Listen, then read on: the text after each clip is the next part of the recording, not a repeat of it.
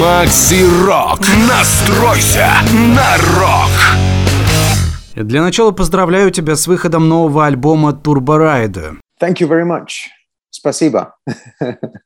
Это у вас первый релиз за 6 лет. Не нашел официальной информации, с чем связан такой большой перерыв между альбомами. Во-первых, мы ездили с туром с нашим предыдущим альбомом в течение двух лет. Спустя два года, в 2018 мы взяли перерыв, поскольку на протяжении восьми лет практически без остановок гастролировали. Да, после этого мы решили немного отдохнуть. Взять так называемый sabbatical, годовой отпуск отдел. В 2020 мы решили вернуться, но не знали, чем это все обернется. Мы стали планировать э, крупнейший тур в истории нашей группы. Он стартовал в Австралии. А потом, как вы понимаете, во всем мире началась пандемия коронавируса, все позакрывалось. Тогда нам пришлось сделать перерыв больше, чем на два года. Такие дела. Правильно я понимаю, что два пандемийных года вы работали над новым альбомом? По большому счету, да. В основном над альбомом мы работали летом 21 года. Думаю, у нас это заняло один месяц. Мы зашли в студию с нашим продюсером, безумно вдохновленными, поэтому процесс записи шел быстро и естественно. Благодаря воодушевленному состоянию у нас получилось сделать огромное количество песен. Часть из них вошла в альбом. Все-таки в пандемии можно найти и положительные стороны. Одна Одна из них у нас было больше времени для раздумий. Выпуская альбом в стилистике синт-рока или синт-металла, вы сильно рисковали. У вас заметно смягчилось звучание, и вот этим фактом многие фанаты могли быть недовольны. Да, мы рассчитывали на это, но мы всегда получали негативные отзывы, что бы мы ни делали. Типа проблемы глэм-рока. Uh, да, что-то в этом духе. Помню, на первом альбоме люди говорили всякую хрень, типа мы скопировали все, что возможно из 80-х. Якобы у нас нет ничего своего, и мы халтурщики. На следующем альбоме люди ненавидели нас за то, что он уже не был копией. В нем содержались оригинальные идеи, больше не было звучания 80-х. Что касается третьего альбома, помню о песне Night of Fire, народ говорил, что это какая-то хрень в духе Рики Мартина с латинскими ритмами или нечто подобное. Каждый раз мы получали порцию негативных отзывов. Но я думаю, это проблема социальных сетей. Люди считают, что их мнение особенно важно. Мы же делаем как хочется и нравится нам, поскольку это идет от сердца. Если же это не от сердца, значит это обман. А ложь всегда чувствуется, ее невозможно скрыть. Песни на альбоме Turbo Rider кардинально отличаются от того, что мы делали ранее. Они более электронные, какие-то из них слишком попсовые, другие более металлические. Допустим, одноименная альбому песня Turbo Rider самая металлическая за всю историю группы Reckless Love. Хотя местами она, конечно, довольно попсовенькая. Это некое слияние жанров. Она, кстати, одна из самых успешных в карьере команды. И так считаю не только я. Людям она тоже зашла. Да, нас многие ненавидят, но многие нас по-настоящему любят.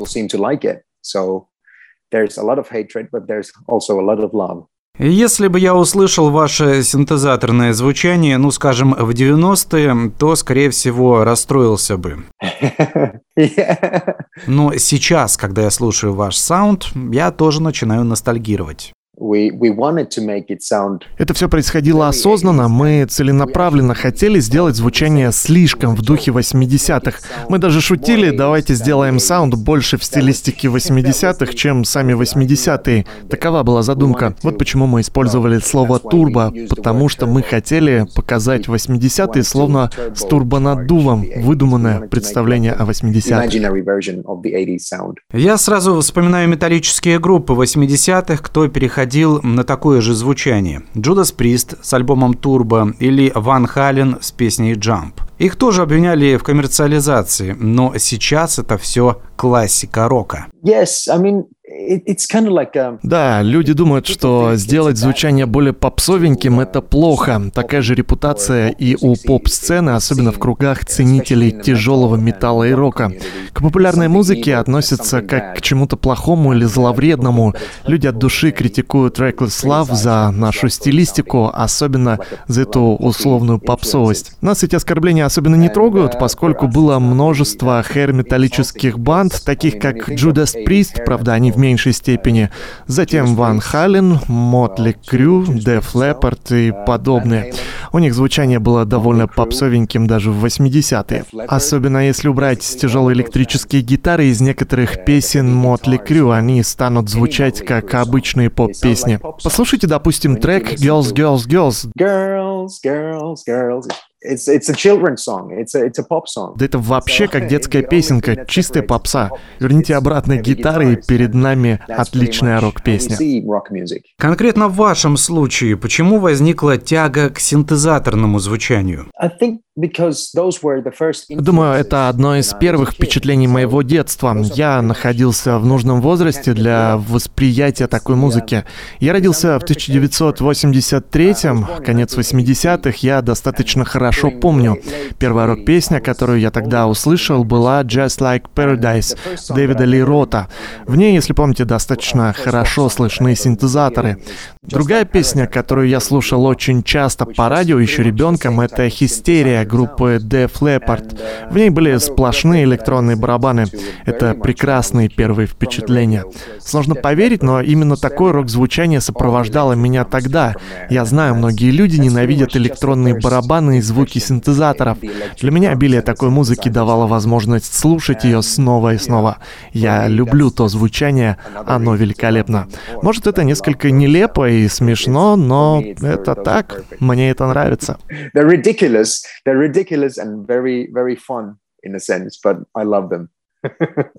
Помнится, мне даже группа Rush использовала электронные барабаны, а это тяжелый прогрок. Yeah. Да. Я посмотрел, мы с тобой одногодки, правда, ты сохранился значительно лучше.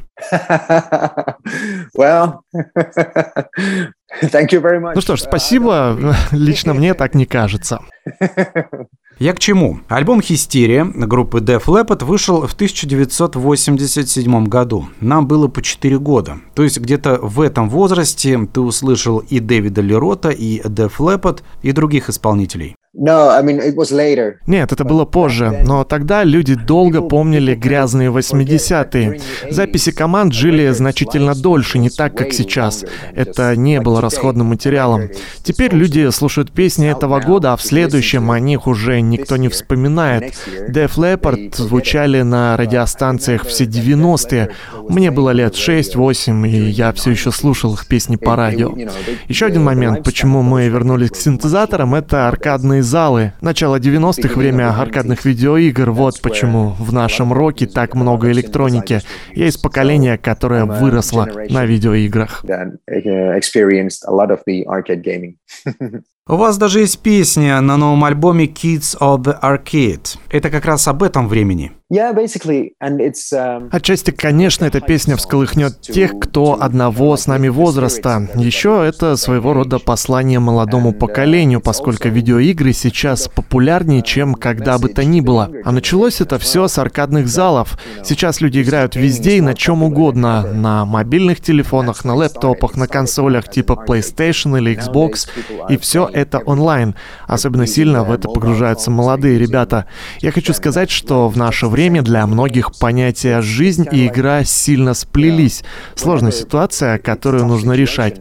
Из виртуального мира надо уметь возвращаться в реальность. Это не просто очередная поп-песня, в ней затрагивается довольно серьезная вещь. Ты рассказывал, что в начале 90-х много времени проводил в аркадных залах. Какие у тебя были любимые видеоигры? Oh, yeah. О, да, мы точно очень много играли в Mortal Kombat, много времени тратили на Tekken, Sega Rally, вообще одна из моих любимых — воздушный хоккей. Но моими фаворитами всегда оставались пинбол-автоматы. Всегда любил пинбол. Это для меня самое лучшее. А был любимый пинбольный игровой автомат?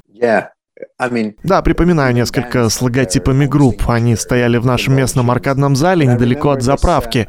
И там был один пинбольный автомат под названием Black Rose. Мой самый любимый и один из первых.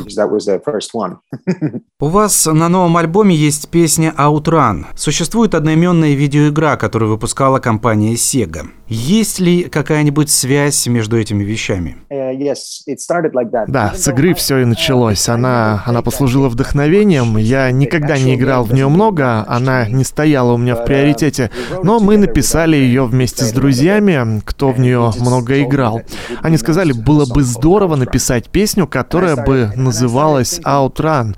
Я стал думать, как бы это все подвязать, о чем может быть эта песня. Тогда я начал подбирать слова.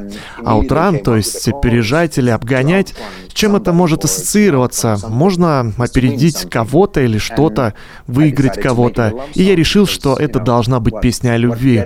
Лучшим призом может стать только любовь. Нужно завоевать любовь.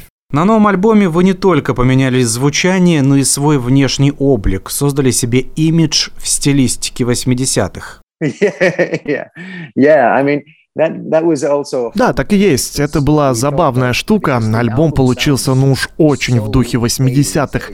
Даже больше, чем реальные 80-е. Мы всегда хорошо продумывали именно атмосферу каждой записи. Допустим, наше облачение в кожу, ее расцветку, как истинные рок-звезды. Больше, конечно, в металлическом ключе. Предпоследний альбом вообще был сделан в черно-белой стилистике. На этот раз мы решили поприкалываться. Так, э, альбом напрочь в 80-х, тогда и выглядеть нам нужно максимально в этом стиле. И мы все разоделись, как в популярном телевизионном сериале 80-х годов «Полиция Майами». Это лучшее, что мы могли придумать. Так на нас появились эти белые костюмы. Вообще-то вышло забавно. Вы знаете, они неплохо смотрятся на сцене и очень удобные. В кожаной одежде довольно жарко, и она тяжелая. В костюмах намного комфортнее. В новый альбом еще вошел кавер на Оззи Осборна «Bark at the Moon». Почему выбрали именно эту песню? Ведь в 80-е было много других рок-хитов. Вообще-то это была не наша идея, а нашего продюсера. Лично я огромный фанат Оззи, и я сразу сказал, что это безумие, и я не стану этого делать.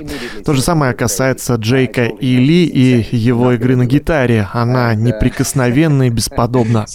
Джейк и Ли — это воплощение Bark at the Moon. Это прекрасно. Тогда наш продюсер толкнул десятиминутную речь о том, что ритмика и рифы в этой песне песни отлично лягут на синтезаторное звучание, дал нам возможность по-новому взглянуть на песню. После этого я согласился и сказал, хорошо, давайте попробуем, но если выйдет паршиво, мы ее не используем. Мы начали записывать, и вышло очень даже неплохо. Я был по-настоящему воодушевлен, работая над песней. Я очень боялся, что у меня получится версия Оззи, словно в караоке. Я пробовал разные варианты голоса. Скажу честно, кавер мне понравился. Он неплохо плохо вышел. Я беспокоился, что, возможно, фанаты Оззи его возненавидят. Хотя, с другой стороны, если вам не понравился кавер, всегда есть оригинал, и вы можете к нему вернуться. Но если уж ты включил нашу версию, то, как говорится, сам виноват. Могу сказать, что мне кавер пришелся по душе. Oh, thank you very much. Спасибо. Мне даже показалось, что вокал ты пытался где-то сделать под Оззи. Yeah, I mean, I've been listening to Ozzy. Да, я слушал Оззи еще когда был ребенком. Это отразилось и на моем голосе. Местами я подражал ему, поскольку хотел быть похожим на него. Сейчас даже, когда я не хочу петь как он, я все равно пою. Это такая манера пения. От нее уже никуда не деться. Я нашел информацию, что в феврале у тебя родился сын. Yes. Да, да, это так. Я стал отцом. Поздравляю тебя с этим. Thank you very much. Большое спасибо. Это как раз причина того, что я не брит и не высыпаюсь. Больше никаких вечеринок, только бы поспать. Чему бы ты точно хотел научить своего сына? Что он должен обязательно уметь, на твой взгляд? Uh, Хороший вопрос. Я бы хотел, чтобы он научился играть на нескольких музыкальных инструментах. Например, фортепиано, гитара. Конечно, мог бы петь. Но если он не захочет делать музыкальную карьеру, это для меня тоже нормально. Он может реализовать себя в другом. Он мой сын, и я соглашусь с его выбором. Захочет ли он стать, э, например, банкиром или кем-то там еще? Что ты думаешь о творчестве группы сына Джеймса Хэтфилда? Ему помогло то, что он ребенок такого известного музыканта? Ему, несомненно, помогло то, что он рос в музыкальном окружении. Такой же пример с сыном Кори Тейлора. У него тоже есть своя банда. Она не выступает со Slipknot, но они делают отличную музыку. Это довольно сложно творить и находиться в тени своих более известных родителей. Обычно такие дети не добиваются большого успеха. С другой стороны, дело не только в этом.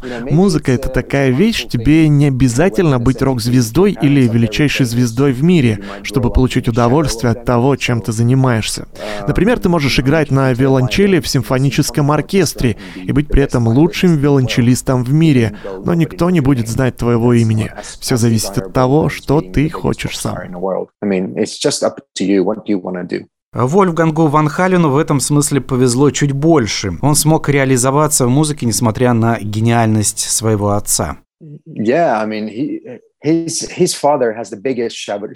да, его отец отбрасывал самую большую тень, какая только могла быть, будучи лучшим гитаристом в мире. После этого сделать что-либо безумно сложно.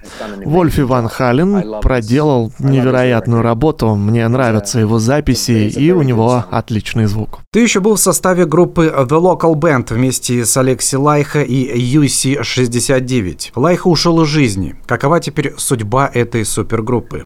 Uh, Я думаю, это конец группы, поскольку нет Алексия. Без него тоже не может быть и команды. Uh, Алекси был сердцем и душой коллектива, и еще, конечно, в той же степени Юсси на барабанах. Алекси и Юси, им двоим принадлежала идея создать группу. Если мы сделаем что-то, это будет концерт памяти Алекси. Одно шоу с гостями когда-нибудь в будущем. Мы еще это не обсуждали, никаких планов не строили. Посмотрим, получится или нет. Ты находишься в отличной физической форме, спортивное телосложение. Это тебе стоит больших трудов? Um, Это баланс между весельем, правильным питанием и спортом. Последний год был для меня самым худшим в отношении тренировок. Я немного диетил, бегал, но не мог заниматься в тренажерном зале из-за травмы локтя. Сейчас я пытаюсь прийти в форму. Перед туром это нужно сделать обязательно, пока не началась обычная рутина. Что касается диеты, в серьезном понимании у меня ее нет. Я ничего ничего не исключаю из своего рациона. Я просто стараюсь есть что-либо в адекватных пропорциях. Скажем, если я ем пиццу, то я не пытаюсь съесть две пиццы разом, а только половину одной. У тебя довольно много татуировок на теле. Ты их продолжаешь делать или уже остановился? Uh, uh, Не остановился, но пока нет идей на ближайшее будущее. Может быть, позже, когда появится хорошая идея по поводу изображения, пока я не решил, что именно. Какую последнюю татуировку ты себе сделал? Нанес портрет своей бабушки. Здесь у меня на предплечье сразу и дедушка, и бабушка, своего рода семейное древо на моей руке. Ты хочешь забить себе рисунками руку целиком? Целиком? Скорее всего, я не буду делать себе рукав целиком, полагаю, еще останутся чистые места, но какие-то части обязательно закрою. Что по планам у коллектива? Сейчас мы начинаем тур по Финляндии. Первое выступление пройдет в моем родном городе. Это очень символично дать первый концерт в том месте, где ты родился. Все потому, что трое из четырех человек нашей группы родились в этом городе. Мы сделаем шесть шоу в Финляндии до летних фестивалей. Затем в мае мы отправимся в Великобританию на фестиваль Call of the Wild. Потом нас ждет довольно много фестивалей в Финляндии. Думаю, около 15. После фестивального лета у нас начнется европейский тур. Далее осенью мы планируем отправиться в Австралию. На следующий год у нас также много грандиозных планов. Сейчас из того, что мне точно известно, подтверждено наше участие в круизе «Монстры рока». По многим шоу только ведутся переговоры, но их ожидается довольно много. Мы следим за ситуацией в Европе и в России. Мы бы с удовольствием выступили в вашей стране, но, боюсь, в ближайшее время этого не случится. Но я все-таки надеюсь, что рано или поздно мы вернемся в Россию. А что по поводу Японии? Мне кажется, вас там очень любят. Японцам вообще нравится тот жанр музыки, в котором вы творите. Oh yeah, we да, конечно, совсем забыл. У нас в планах есть несколько шоу в Японии. Все это только решается, возможно, следующей осенью или, может, уже в 23 году, после европейского тура. Вообще, после пандемии, трудного времени для многих групп, мы рады каждому выступлению, каждому концерту. Всегда готовы радовать своих фанатов. Думаю, у других команд те же эмоции. Что пожелаешь поклонникам в России и в мире вообще? Всем нашим поклонникам в России и в мире, особенно в России, поскольку ситуация у вас сейчас сильно отличается, в мире много трагедий, нужно держаться вместе, оставаться с теми, кого вы любите. Нужно думать о хорошем, вспоминать положительные моменты из жизни. Берегите себя. Пусть наши песни станут саундтреком для ваших приятных воспоминаний, поскольку творчество Reckless Love для этого и предназначено. В этом мы проявляем проявляется наша любовь к вам. Мы делимся нашей любовью с вами. That's sharing love. Hey, it's Ollie from Reckless Love, and you're listening to Maxi Rock. bye bye. Сделай громче. Это Макси Рок. В эфире радиостанции «Восток России».